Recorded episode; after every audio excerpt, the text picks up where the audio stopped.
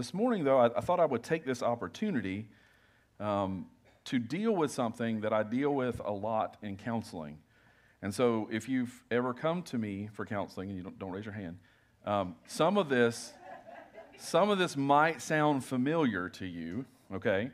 Um, but it's always good to hear it again, all right?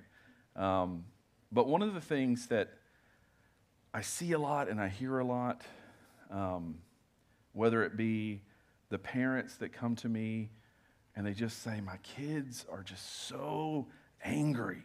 They're just so upset all the time. They barely say a word. They come home, they huff, and they go into their bedroom, and then I don't see them until it's dinner time, right?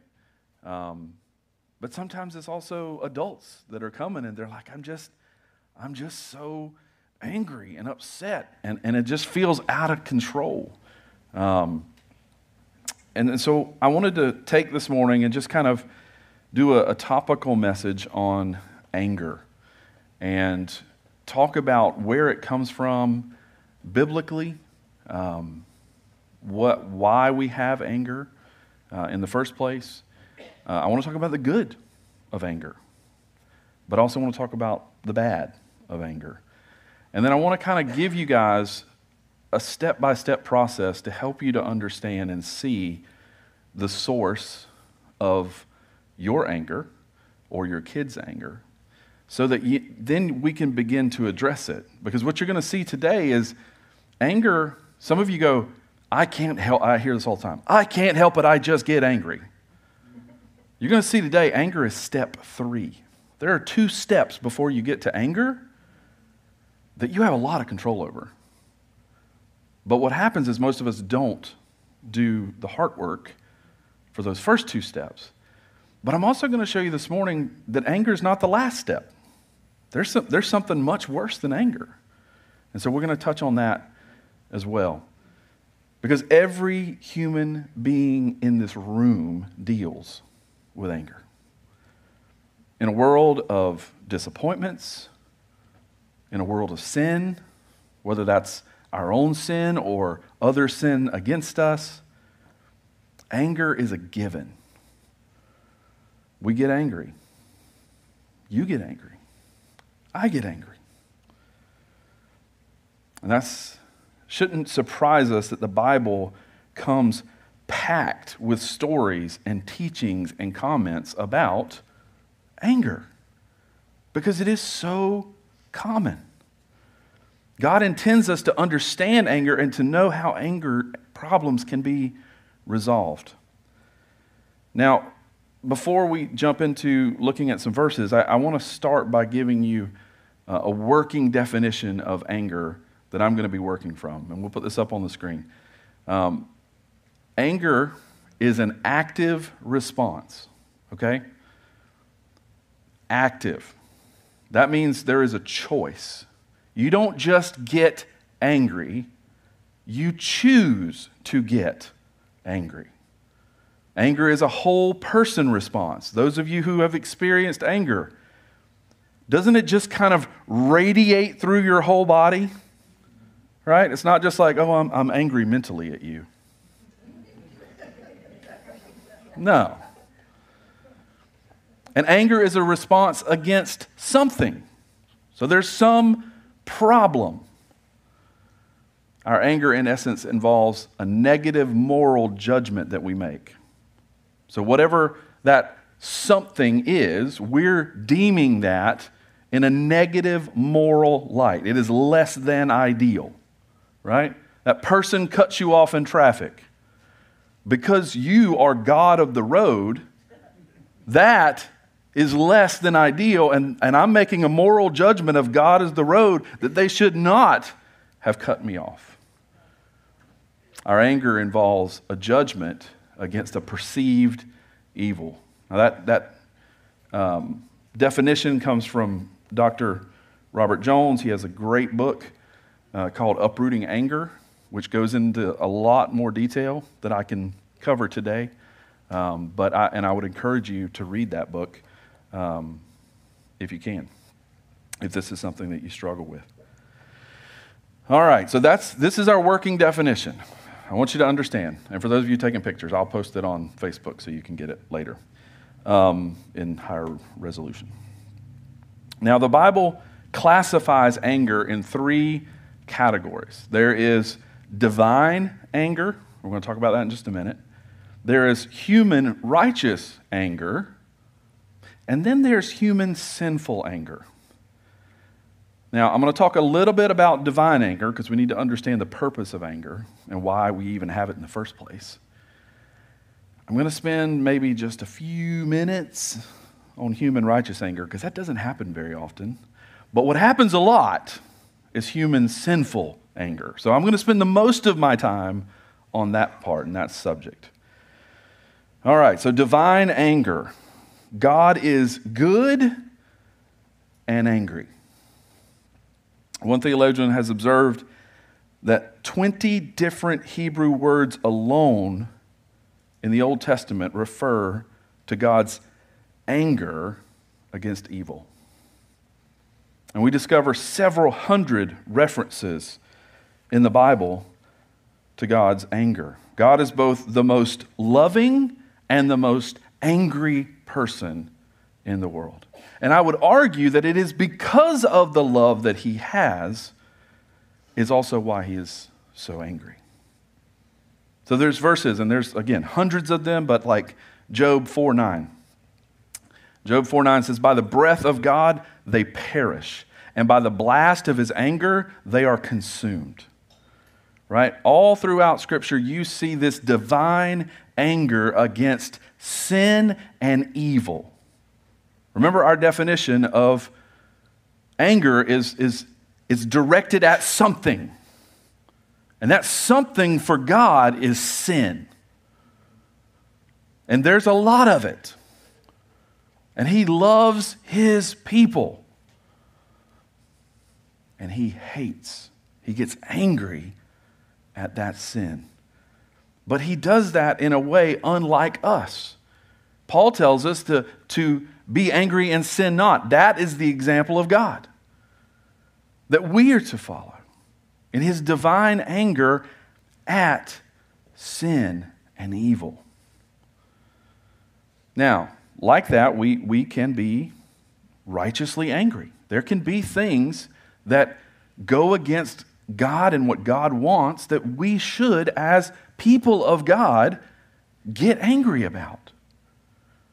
When someone murders someone, we should be angry about that. Now, we shouldn't then go murder someone, but, but there is a, a sense in which there is a, a human righteous anger because God says, Thou shalt not kill. And so, anytime a life is taken and we feel that anger inside of us, that, that anger is righteous. But the problem for most of us, and again, this is what I want to spend the most of our time, is it doesn't stay righteous it turns sinful. So when, when Paul says, be angry and sin not, we are angry and sin a lot.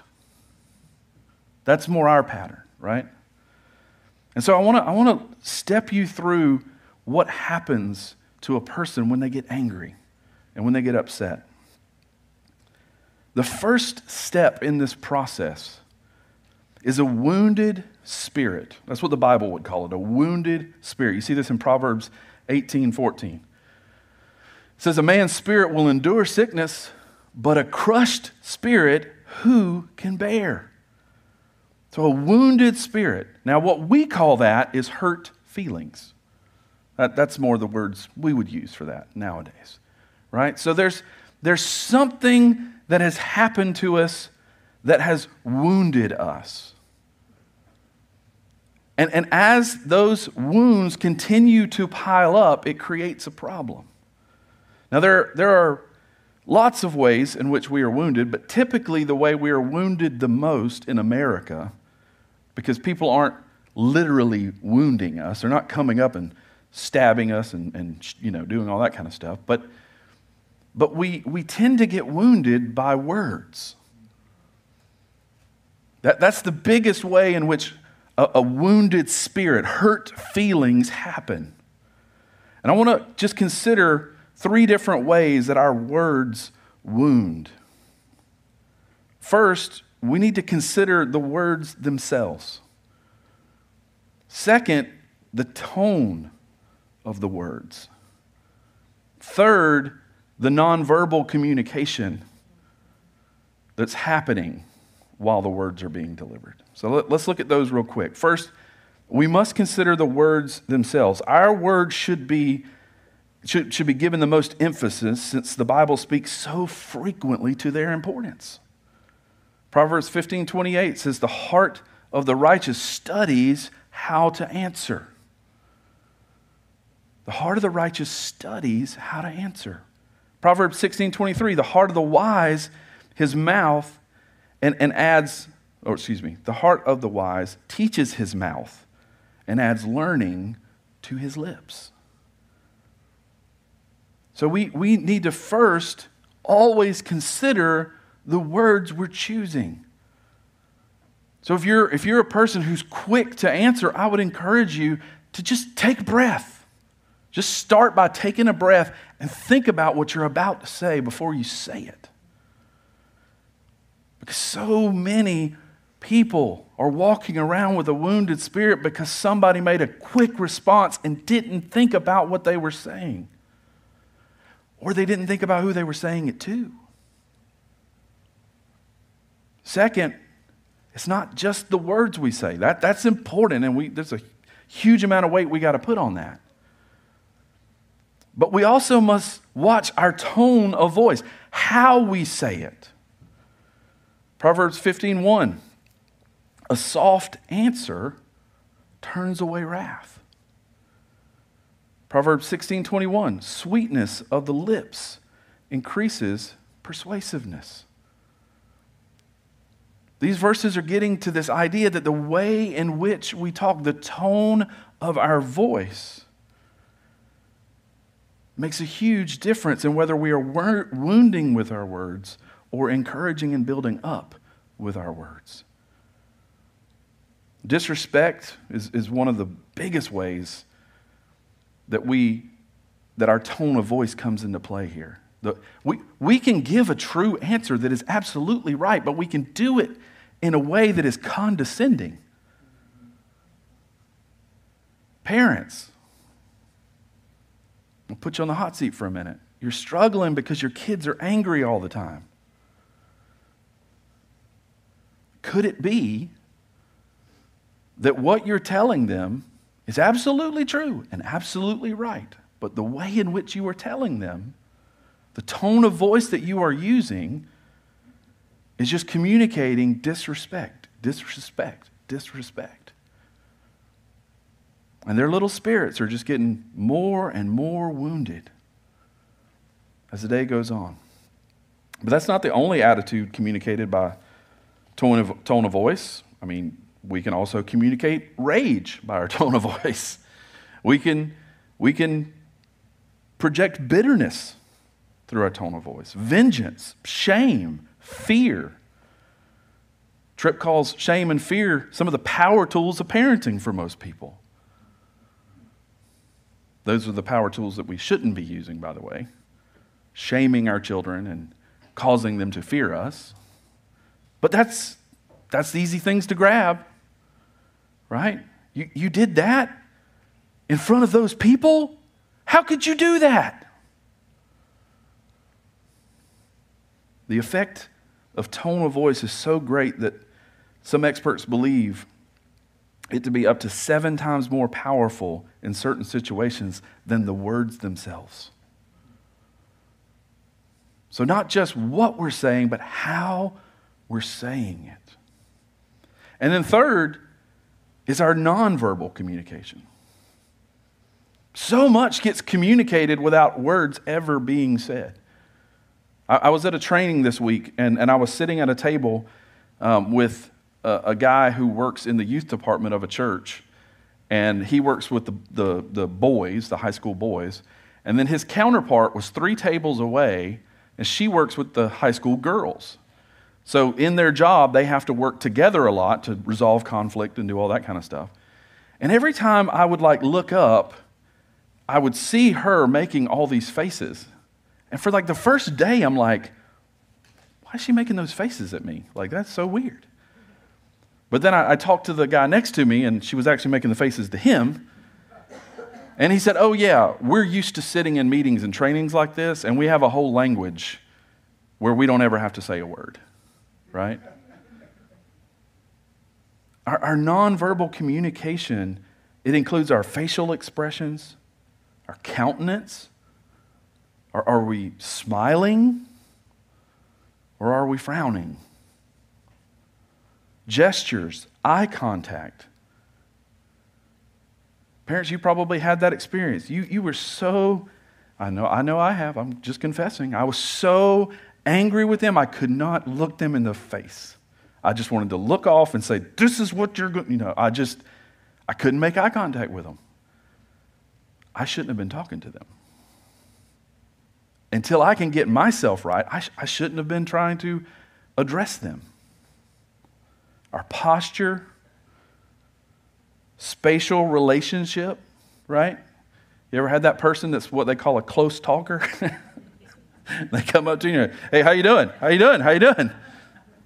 They didn't say anything wrong, but man, give me some space. All right, some of you, that was the one good thing y'all liked about COVID. It was like, it was a bubble around me. People didn't come too close. Touch when appropriate. All of these are forms of nonverbal communication that, that we have to watch and be careful that we are not wounding a spirit by our words, our tone, or our nonverbal communication.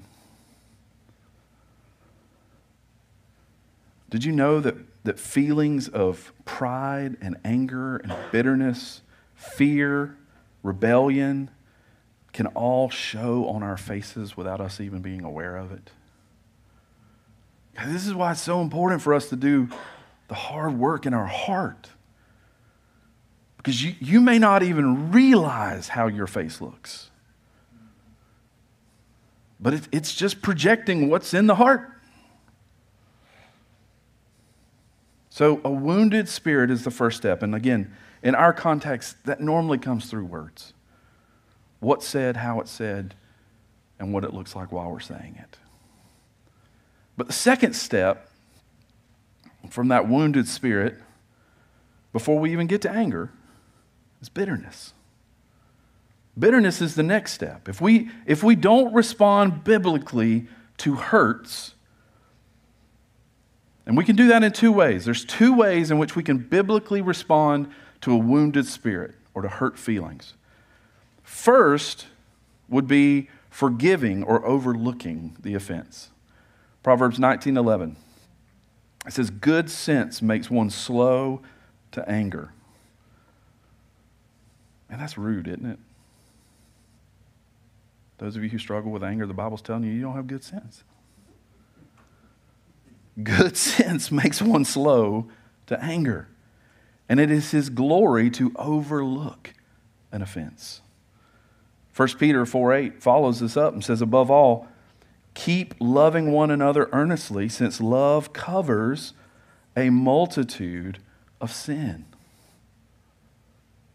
Pointing back to this verse in Proverbs.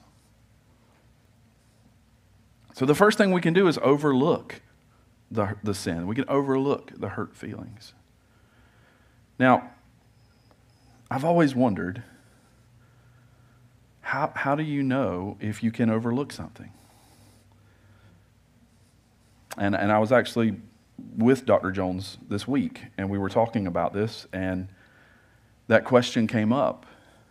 And, and he said, if, if 48 hours it's still not bothering you, like, like if, if it happened and, you know, maybe it made you upset in the moment, but then like two days later you don't even remember it, you can overlook it.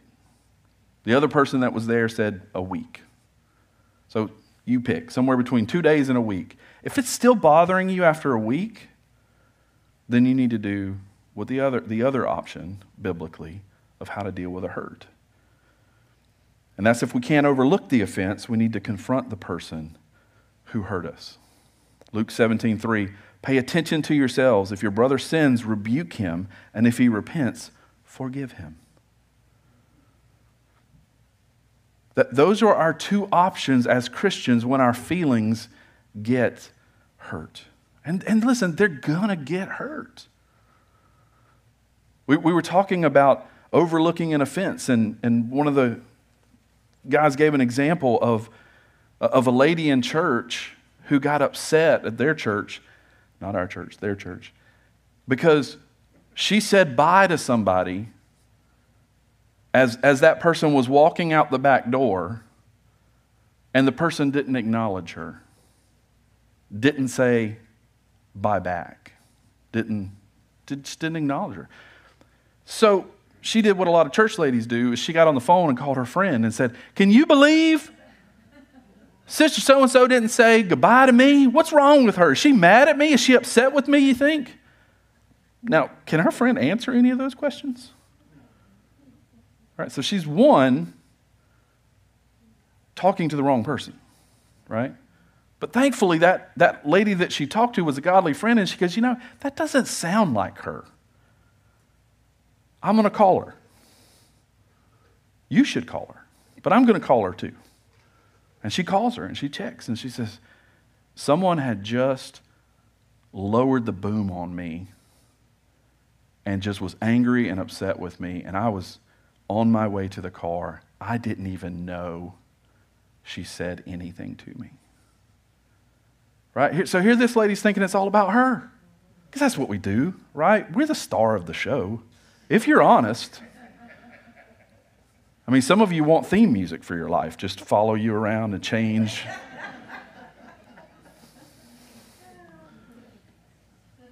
Because we, we think it's all about us, and when a person doesn't respond to us, then it must be because of me. She's mad at me, or I've done something. Not realizing that this person has a life. And they're interacting with all these other people that have nothing to do with you. We need to go to the person who has offended us. We need to confront them. And, and listen, I want to encourage you with this because and I see people get carried away with this all the time, and they do it in a way that only makes the problem worse. Here's just a free piece of advice. Like in that situation that I just gave, go with a question, not a condemnation. Go with, Did you hear me say hello to you this morning? Is everything okay? Versus, Why didn't you acknowledge me? How rude of you. Which of those would you respond better to? Yeah. Do unto others as you would have them do to you. All right, so if we don't do one of those two things biblically, overlook, confront, then what happens is we begin to rehearse the offenses in our mind reviewing it over and over and over again, right? And then, if this is an ongoing relationship, new offenses get added. And now I've got two things, or three things to rehearse, or a hundred things to rehearse. Remember, your children live with you all the time. So they got lots of little things to rehearse in their minds. If you don't teach them, parents, how to deal with it biblically, it is going to grow into a root of bitterness. And this violates 1 Corinthians 13 5 that says, Love doesn't keep a running account of evil. If you're sitting there at night or in the morning when you wake up and all you're doing is running through all these things that people have done to you, you're violating what it means to love. Whether that's with your spouse or whether that's with your kids or your coworkers, I don't care. The Bible doesn't care. You don't keep an account of wrongdoings. You either overlook it, you cover it, because you realize how much God has forgiven you of. And if you can't do that, you go and confront them. But if we let it fester, if we let it build, it cultivates this the, these little wounds in our heart becomes seeds of hurt and that matures into a root of bitterness that it talks about in hebrews 12 15 and so there's a wounded spirit there's bitterness now after we can't take it anymore after the offense list is so long now we choose to respond in anger. We choose to respond in anger. Now, anger has a potential to be good or bad, righteous or sinful, like we talked about that with divine anger, human righteous anger, or sinful anger. But typically, for most of us, we, we struggle with the sinful anger. And it manifests in one of two ways.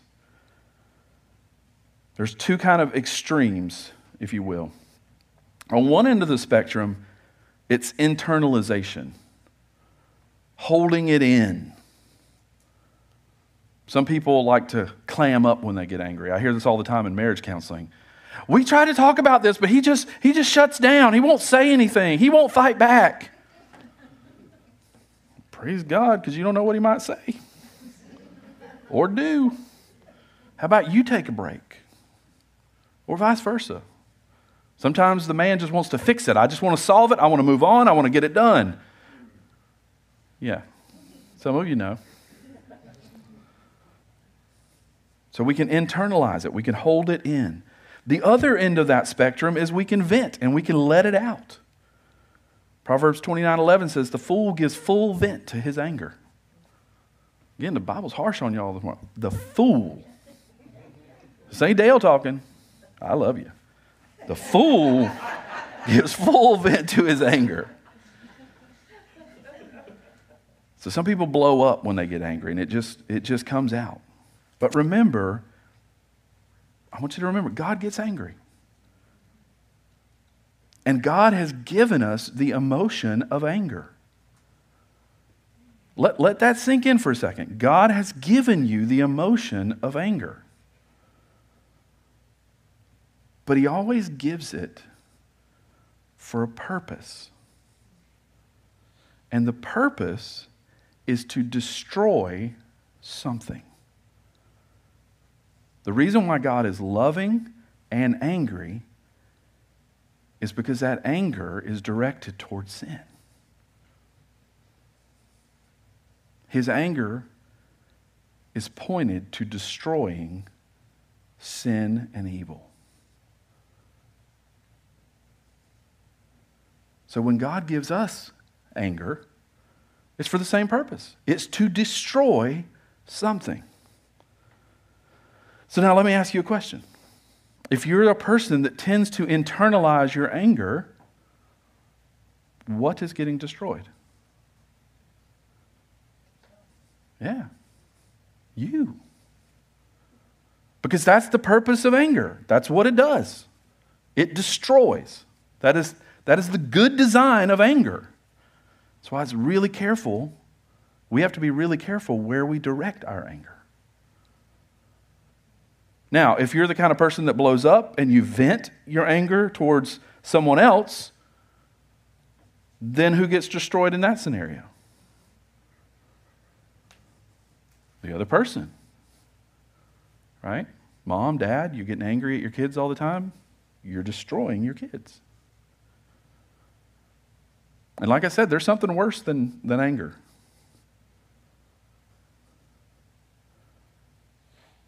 That's why I said earlier, when I couldn't look my daughters in the eye when I was disciplining them, I didn't need to be disciplining them. They needed discipline, and I, as their father who loves them, needed to discipline them, but I didn't need to do it in that moment. And I've been guilty of that. I've also been guilty of that tone of voice. Amber calls it work mode. I'm generally very patient, very understanding, very kind, but when I get into work mode, we're going to get it done. Right? And, I, and she says, hey, hey, work mode. And I know what that means. I, I, that means watch your tone of voice. Nothing you're saying is wrong, but how you're saying it, just take a step back.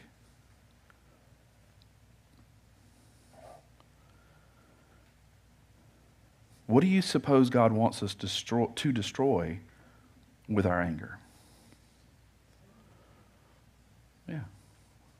The problem, not the person.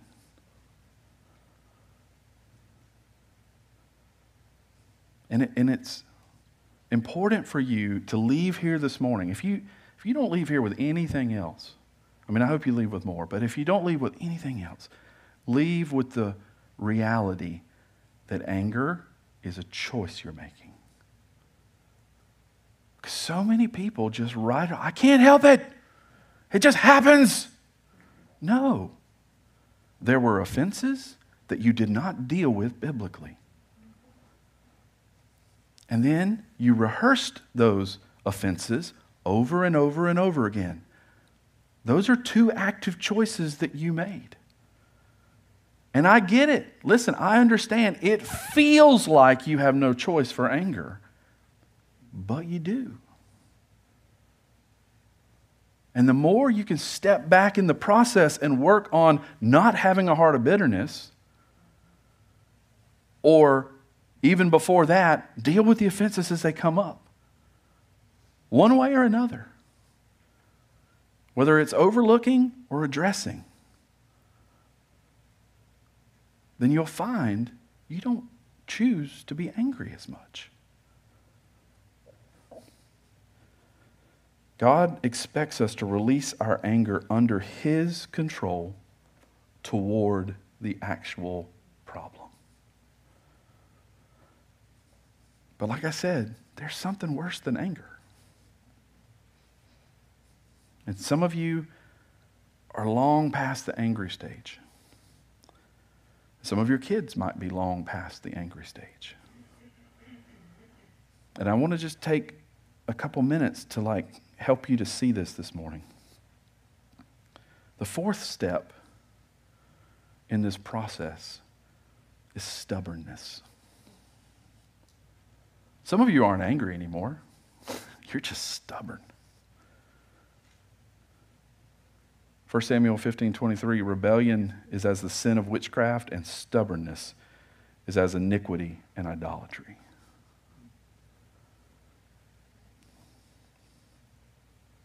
You ever been around you ever been around somebody who's angry a lot and then all of a sudden they stop?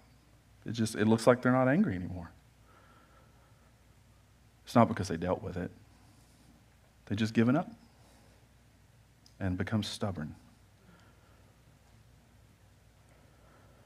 The picture of stubbornness here, for any of you who have animals or grew up on a farm, it's, it's that of a cow pushing in her front hooves into the ground to counteract the person who's trying to pull it into a trailer right? Like that, that's, that is a, a, a good visual of what stubbornness is. It's not blowing around, it's not getting, it's just, I'm digging my heels in. I'm doing, I'm to die for this, whatever this is.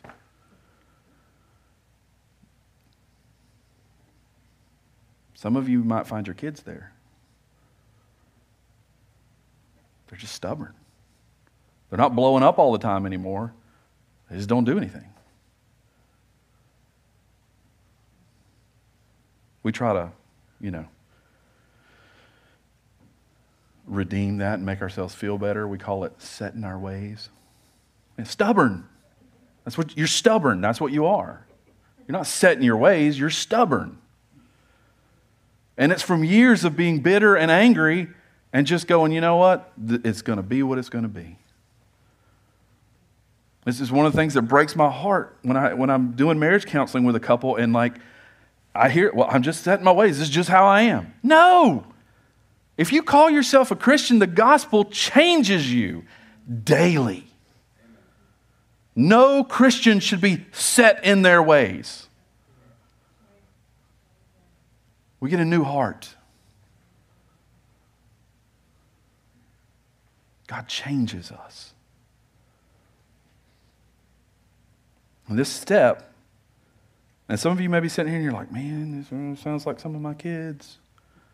I want to encourage you jump on it now before the last step. Because the last step is full blown rebellion. Rebellion is the final step in this decline.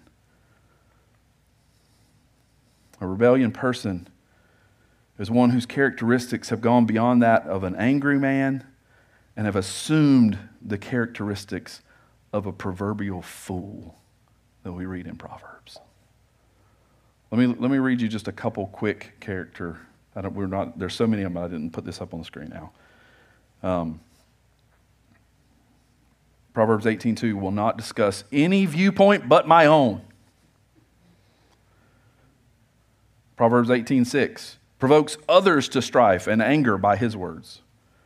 18:7 smart mouth usually gets him in trouble. Proverbs 17:25 grieves his parents. 1725 hurts his parents. 23 is quarrelsome or contentious.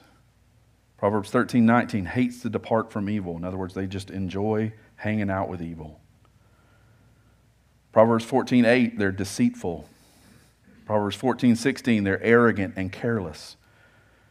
Proverbs 29, 9 can't resolve conflicts. Proverbs 29, 11 gives full vent to his anger. I mentioned that one earlier. So at this stage of rebellion, they, are just they're just, they're gone. And some of you have experienced the heartache of that, of having that rebellious child. But, but I, listen, I want to encourage you this morning. I've also just given you the tools to help step them back. But it, it's going to take some soul searching on your part because you may need to see where you contributed to the offenses and be open and honest and confess and repent of those things to them. And, and pray that God would bring them back out of this state of rebellion, out of the state of being a fool, back into wisdom.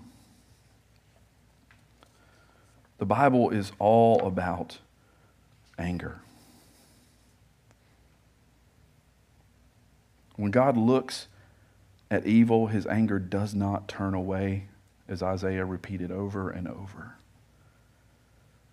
In Romans, Paul mentions God's anger and its effects more than 50 times, beginning with the wrath of God is revealed from heaven against all ungodliness and unrighteousness of men.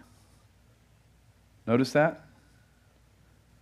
It's directed toward the ungodliness and the unrighteousness of men. He's addressing the problem. John says that the wrath of God abides on whoever will not believe in the Son of God for mercy. Anger was and is and will remain on their heads. You can't understand God's love if you don't understand his anger.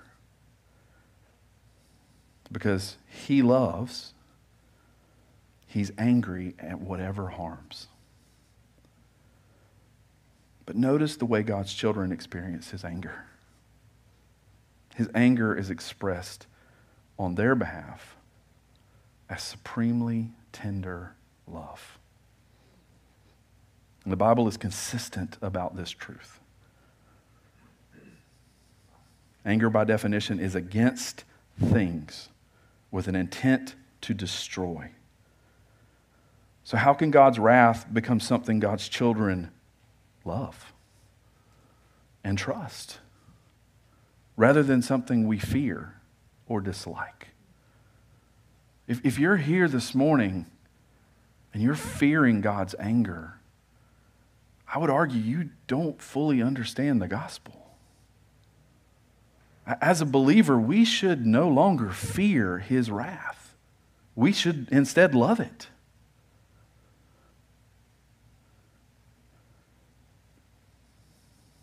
In what way is God God's anger an expression of how he is for us rather than the expression of how he is against us? Well, the good news is always presented in terms of how love and anger come to be resolved. God expresses his love for his people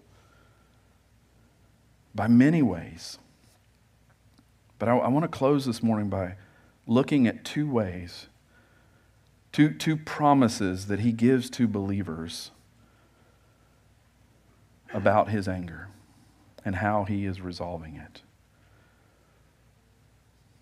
First, in love, the anger that our sin deserved fell on Jesus, not on us.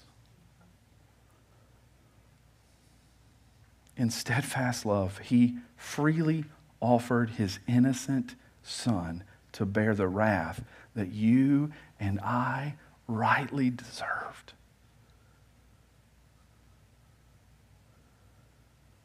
And again, God's anger punishes and destroys, giving our sin its due. But that blow was taken by Jesus, the Savior of sinners, the Lamb of God, sacrificed on our behalf. And because Jesus loves, he offered himself to bear the just anger of God. And so, first, we see that the anger that our sin deserves, it fell on Jesus and not on us. That, that's how I can say experiencing his anger as a believer is, is seeing it as a tender act of love. Because Jesus took all of that anger for me. But second, in love, God's anger works to disarm the power of your sin. In the, in the present and ongoing basis, God deals with our own indwelling sinfulness. The Holy Spirit pours out God's love in you as a, as a burning fire against evil, purifying us, sanctifying us. He doesn't destroy you. Like, think about that for a second. You, you and I all understand we are still sinners.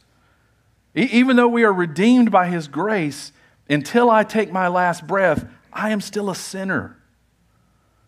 I still battle, as Paul says, that there's, a, there's an old man and a new, and it's, and it's battling inside of me. Now think about that, and then imagine perfect, pure, holy God as the Holy Spirit touching your body. What should happen to you? We should disintegrate immediately. And yet, because of his love, it empowers us rather than smiting and killing us. Do, do you see how God's love for us, even through his anger, is a beautiful picture of his love for us? He doesn't destroy us. But he does begin destroying the problem, which is the sin that is still inside of you. And he begins to make you anew.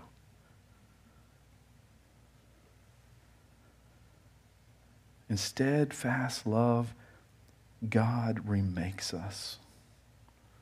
He does it not by tolerating our sin, but by hating our sin in ways we learn to love. Guys, that's, that's the good news of the gospel this morning.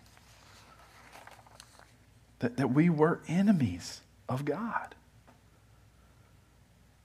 full of every reason for him to be angry and bring down his wrath upon us. And yet, when we put our faith in what Jesus has done, taking that wrath for us, taking that anger for us, we receive new life. Isn't that amazing? That's why I say God is the most loving and the most angry person in the world. But even for us as believers, that anger becomes something that we can grow to love and not fear. Let's pray, Father. Thank you for loving us. Thank you for sending your Son to die for us so that when we put our faith in what He has done, you save us. And Father, as you continue to pour out your Spirit upon us in the work of sanctification, God, I, I pray that you would help us all to begin to embrace this aspect of your anger working for our good inside of our very own hearts. And Lord, I pray for the families that are here today. Maybe, maybe upon hearing this, the way we talked about it, they, they realize that, that there, are, there are reasons for their kids' rebellion. Reasons that they need to confess and repent of. And Father, I, I, I pray you would give them the power to do that, the courage to do that. And Lord, for all of those young parents here this morning, oh Lord, I pray that the offenses would be minimized because of this sermon this morning, that they would hear you this morning and the way that we love and care for our children would be different. So that we don't raise stubborn and rebellious children, but instead children that love you. They love wisdom.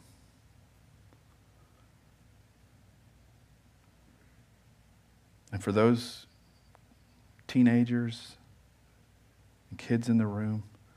Father, I pray for them that, that they would address the, the hurt feelings that they have biblically and not let it get to a place of bitterness. But if, if they have, that they would confess that this morning